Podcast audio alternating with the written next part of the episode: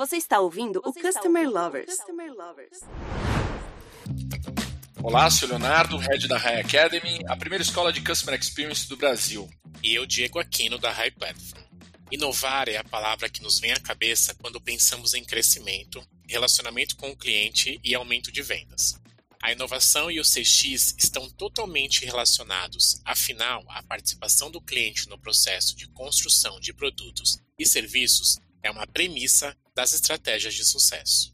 Exato, Diego. E nesse episódio, vamos conversar sobre o processo de construção de produtos e serviços com a estratégia de cultura centrada no cliente. E uma empresa que tem muito conteúdo e case sobre isso é a Amazon. Por isso, hoje nossos convidados são Lídio Ramalho, líder de Envision Engineering, e Ricardo Allen, líder de Innovation Digital na AWS, divisão de computação em nuvem da Amazon.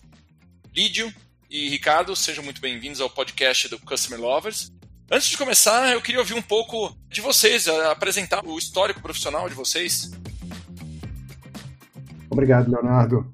Obrigado pelo convite, obrigado pelo espaço aqui também.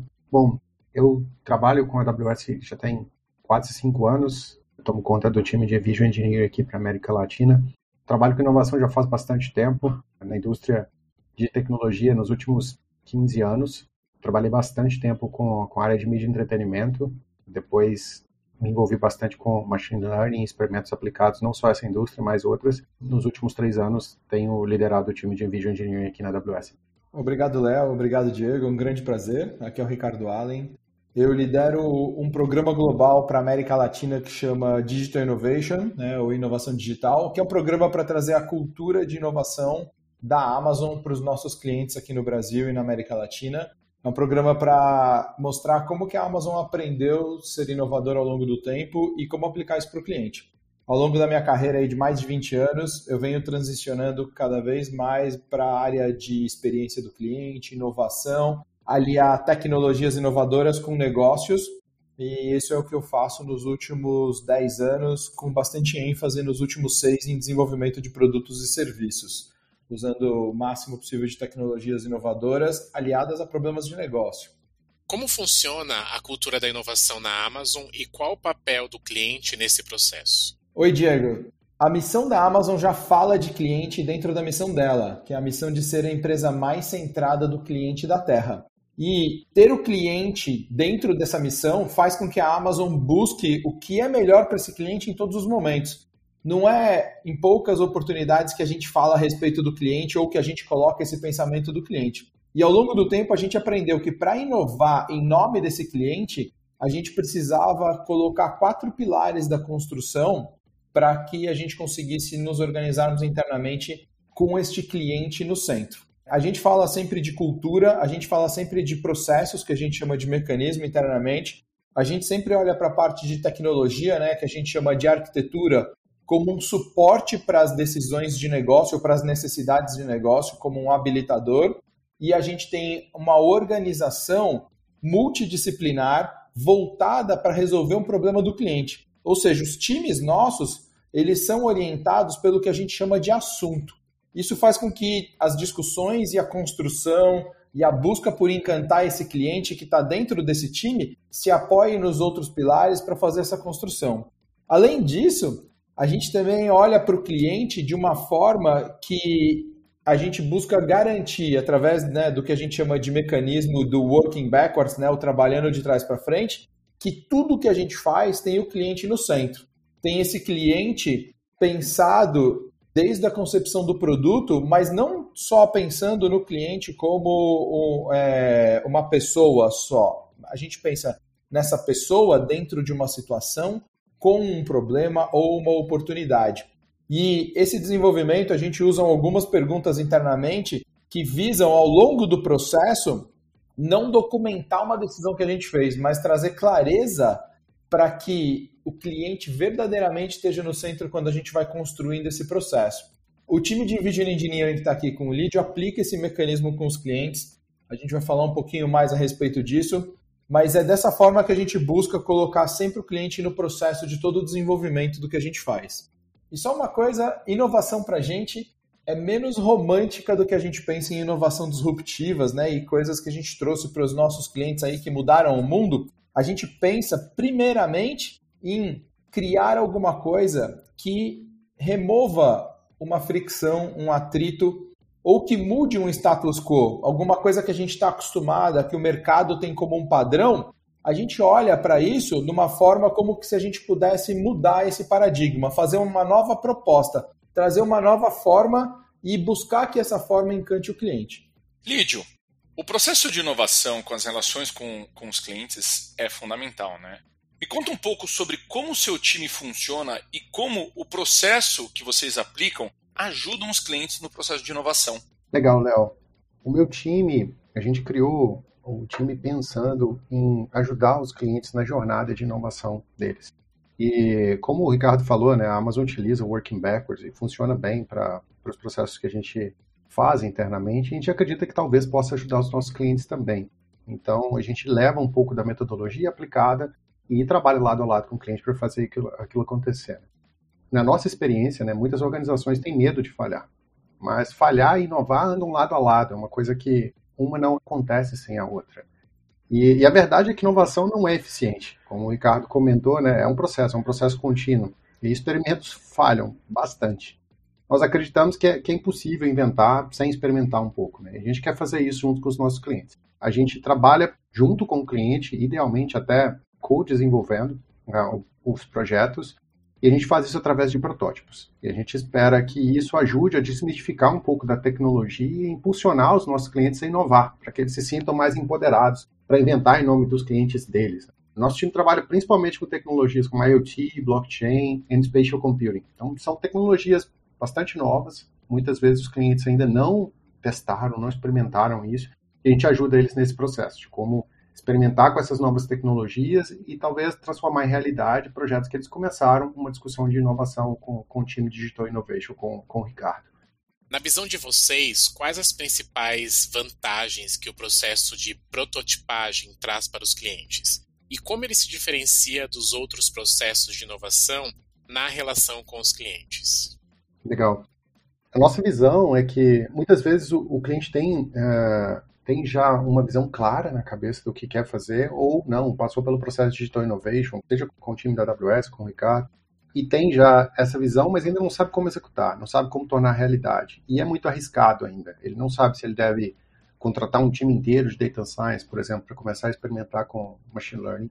E a ideia desse engajamento com o protótipo é remover, não remover, mas reduzir o risco para que o cliente se sinta mais confortável a tomar uma decisão. Então a gente constrói um protótipo baseado na visão dele e tenta materializar o que ele estava pensando daquela ideia, para assim ele ter mais certeza de que aquele é o caminho e poder tomar uma decisão, seja de começar a construir um produto novo, melhorar algo que eles já façam. Então os nossos protótipos, a gente tem o objetivo que eles não sejam apenas legais, mas algo super estratégico para a empresa que realmente vai ajudar a mudar como a, a empresa trabalha ou pensa sobre aquele aquele novo produto ou feature que eles querem desenvolver. E para isso a gente começa com o working backwards. Então, muitas vezes o cliente ainda não está familiarizado com a ideia e a gente responde as cinco perguntas, né? Quem é o cliente? Qual que é o problema ou oportunidade que ele quer resolver? Qual seria uma proposta de solução? Qual seria o benefício principal disso para o cliente dele, né? Depois a gente parte já para um refinamento para entender como é que ele sabe que aquilo é exatamente o que o cliente precisa, quais dados que existem ali para suportar aquela hipótese. E depois a gente pensa na experiência do usuário. E aí entra o protótipo. Para fazer o protótipo, a gente tem uh, especialistas em UX no time, tem engenheiros e tem também um TPM que ajuda na concepção do que seria aquele produto. Então a gente começa com storyboards, faz um wireframe, entende a jornada do usuário e depois constrói. E aí mostra para o cliente final para entender se aquilo realmente é o que ele estava pensando. Depois desse processo que a gente construiu e definiu exatamente o que era, a gente faz uma demonstração para o cliente e depois a gente transiciona o código para o cliente. Então a gente espera que o cliente, a partir dali, possa usar o que a gente está entregando para ele para construir, seja com o time dele ou se ele precisar de ajuda, a gente pode trazer um parceiro para ajudar ele a continuar essa jornada construindo e transformar aquele protótipo em um produto e ir para produção. Ou, se ele precisar de ajuda da AWS, a gente também pode dar o suporte. Lídio, a teoria é bem consistente né, da AWS. Porém, a gente precisa entender como isso funciona na prática, realmente, né, no dia a dia. Poderia falar um exemplo de desenvolvimento que ocorreu usando essa metodologia? Claro, claro. É sempre melhor, né? Como exemplo fica mais fácil de se relacionar e entender como que acontece na prática, né? Um cliente do, da indústria têxtil, a Coteminas, entrou em contato conosco. O CIO tinha uma visão de construir uma linha de produtos conectados. E ele queria construir um produto que pudesse ajudar as pessoas a dormir melhor. Então, uh, era ainda uma, uma visão e ele ainda não sabia qual seria a melhor maneira de transformar aquilo em um produto, né? E a gente começou o engajamento com eles, escrevemos um press release, da mesma maneira que o, que o Ricardo comentou, né? Qual que é a sua visão no futuro, que a imprensa vai falar sobre esse projeto. E uma vez que a gente tinha isso bastante claro, a gente propôs um escopo técnico e começou a construir o que viria a ser um Smart Pillow, um travesseiro inteligente. É, a ideia foi colocar vários sensores no travesseiro que pudessem coletar informação suficiente para entender como era a rotina de sono daquela pessoa. Quando ela estava na cama, quanto ela se mexia. E aí, depois que a gente tinha, tivesse todos esses dados, a gente pudesse usar isso como entrada para um modelo de machine learning que pudesse entender o que exatamente está se passando naquele momento na, uh, na cama da, da pessoa que está utilizando o travesseiro. Então a gente montou esse protótipo e o resultado foi bastante interessante, o cliente adorou e decidiu seguir uh, com esse projeto. Então a gente conectou ele com um parceiro que pudesse ajudar na parte de IoT. Então ele fez um primeiro piloto, construiu um protótipo do uma versão desse protótipo que pudesse ser usada no piloto, né? No final, sensores embarcados ficaram do tamanho de uma moeda, é, com uma bateria que dura dois anos e, e, eles começaram um piloto e lançaram finalmente como produto no, no último ano, é o Persono, da, da Coteminas, e hoje está tá em beta já, com bastante gente usando. Eu, inclusive, tenho um aqui em casa, estou testando. Como essa metodologia da AWS aplicada, o que se espera de resultado de fato para o cliente em termos de inovação e de melhoria na relação da empresa com ele? Perfeito. Com esses protótipos, a gente espera empoderar o cliente realmente para continuar executando essa metodologia com outros projetos internos, sem necessariamente envolver o nosso time. Então, por isso, essa parte de co-desenvolvimento é tão importante. No início do projeto, a gente já verifica se o cliente tem a, a intenção, gostaria de fazer o co-desenvolvimento com a gente. Quando é o caso, a gente trabalha lado a lado mesmo, compartilhando código e ajudando o projeto a se mover e que ele fique mais confortável com, com a falha.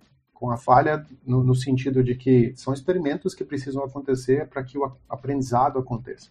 Com isso, a gente quer ter um, um, resultado mais de longo prazo com o cliente, que ele se sinta mais confortável em inovar, adotar tecnologias da nuvem para facilitar o trabalho dele, como o uso de sistemas gerenciados, que não necessariamente requer que você tenha um data science do seu lado, para começar a experimentar com visão computacional, para começar a experimentar com algoritmos de, de, forecasting. E assim, através da adoção da, da nuvem, ele tenha mais agilidade para testar essas novas ideias e habilitar o time dele a, a fazer coisas novas, ainda que ainda não sejam especialistas na área.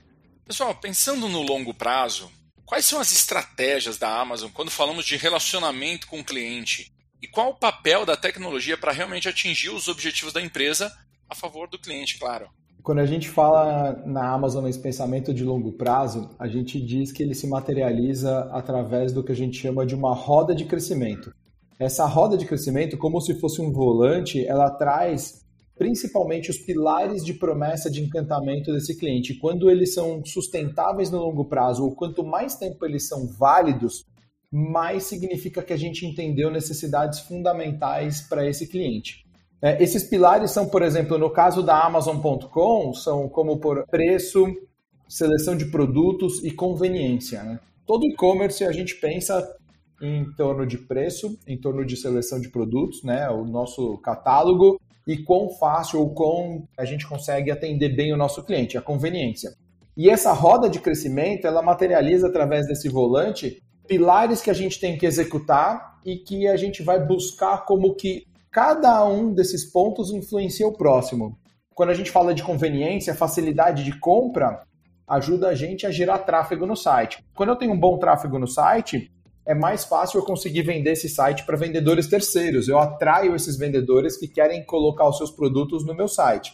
Quando eu atraio esses vendedores, eu aumento a minha seleção de produtos, eu aumento o meu catálogo. Já passei por dois desses pilares dessa promessa de longo prazo. Só que eu não falei de preço, né? Um cliente nunca vai falar para a gente assim, nossa, que legal, né, Léo? Poxa, seu e-commerce muito bacana, né? tem muito produto, a seleção é incrível, conveniência, facilidade de comprar, o site é muito bom. o preço podia ser o dobro do, né, do mercado? O cliente nunca vai falar. Ou seja, a gente precisa ter um olhar atento ao preço. E aí a gente olha para esse preço, como que a gente pode reduzir o preço dos nossos produtos em escala. A gente busca crescer o volume, né, por exemplo, do site, fazendo diversas ações, mas que elas tragam impacto no preço. Dessa forma, essas três promessas de longo prazo se tornam reais, concretas e uma palavra que eu uso muito é intencionais. A intencionalidade, colocar esses, essas promessas de longo prazo no papel, faz com que a gente busque como que a gente pode realizar isso. E mesmo que eu não tenha nenhuma ideia nova, né? Mesmo que eu não pense em nada que seja quebrando um status quo ou trazendo uma nova invenção para o nosso site, eu sempre tenho oportunidade nessas promessas de longo prazo de encantar o cliente. Quando a gente fala de outros negócios da Amazon, cada um tem a sua promessa de longo prazo. A gente olha para os diferentes negócios com diferentes promessas de longo prazo. Né? A AWS, parte de nuvem, tem promessa em torno de preço, disponibilidade e segurança. Mesmo tendo 200 serviços disponíveis na AWS, eu não posso nunca descuidar de segurança. O Prime Video tem outras promessas, né? A qualidade, a capacidade de fazer o play, é, dentro do Prime Video são promessas de relacionamento de longo prazo. É, eu nunca posso descuidar, sempre tem espaço para eu elevar a barra em torno disso.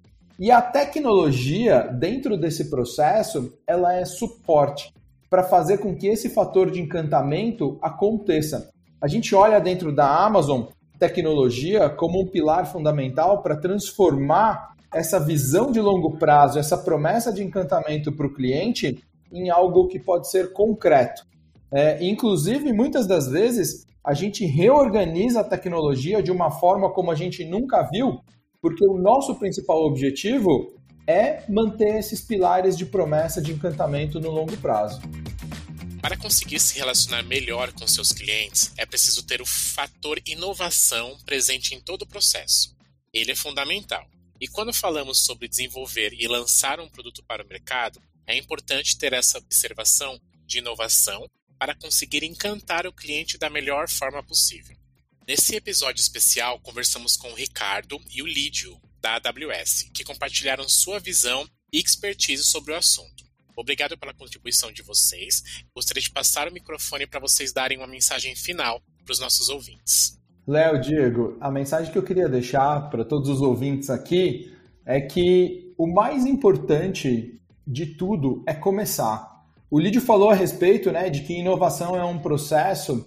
A palavra que eu gosto de usar muito, né, eu já usei intencionalidade, a segunda palavra que acompanha muito em todas as falas que eu tenho é aprender. Esse é um processo para gente que não tem fim. Colocar o cliente no centro, buscar encantá-lo, significa olhar para como que a gente vai fazer algo que ele ainda não pediu para que a gente possa trazer esse fator de encantamento. E isso é algo que nunca tem uma linha de chegada.